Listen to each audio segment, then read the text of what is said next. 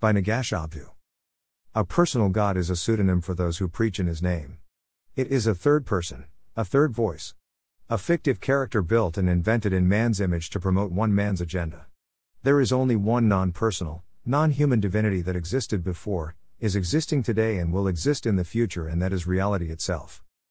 A personal God invented by Muhammad, the Jews, and others are alter egos of themselves.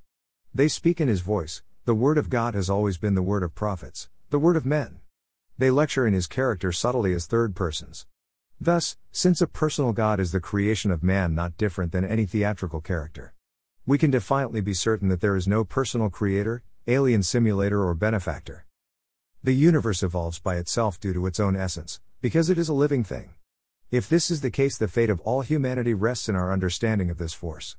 It rests in our individual and collective wit to master nature. Our future rests in wisely managing all opposing dilemmas, like development versus environmentalism, capitalism versus socialism, etc. If a personal God is the creation of man, then life must have a different explanation than creationism. It must have a different meaning.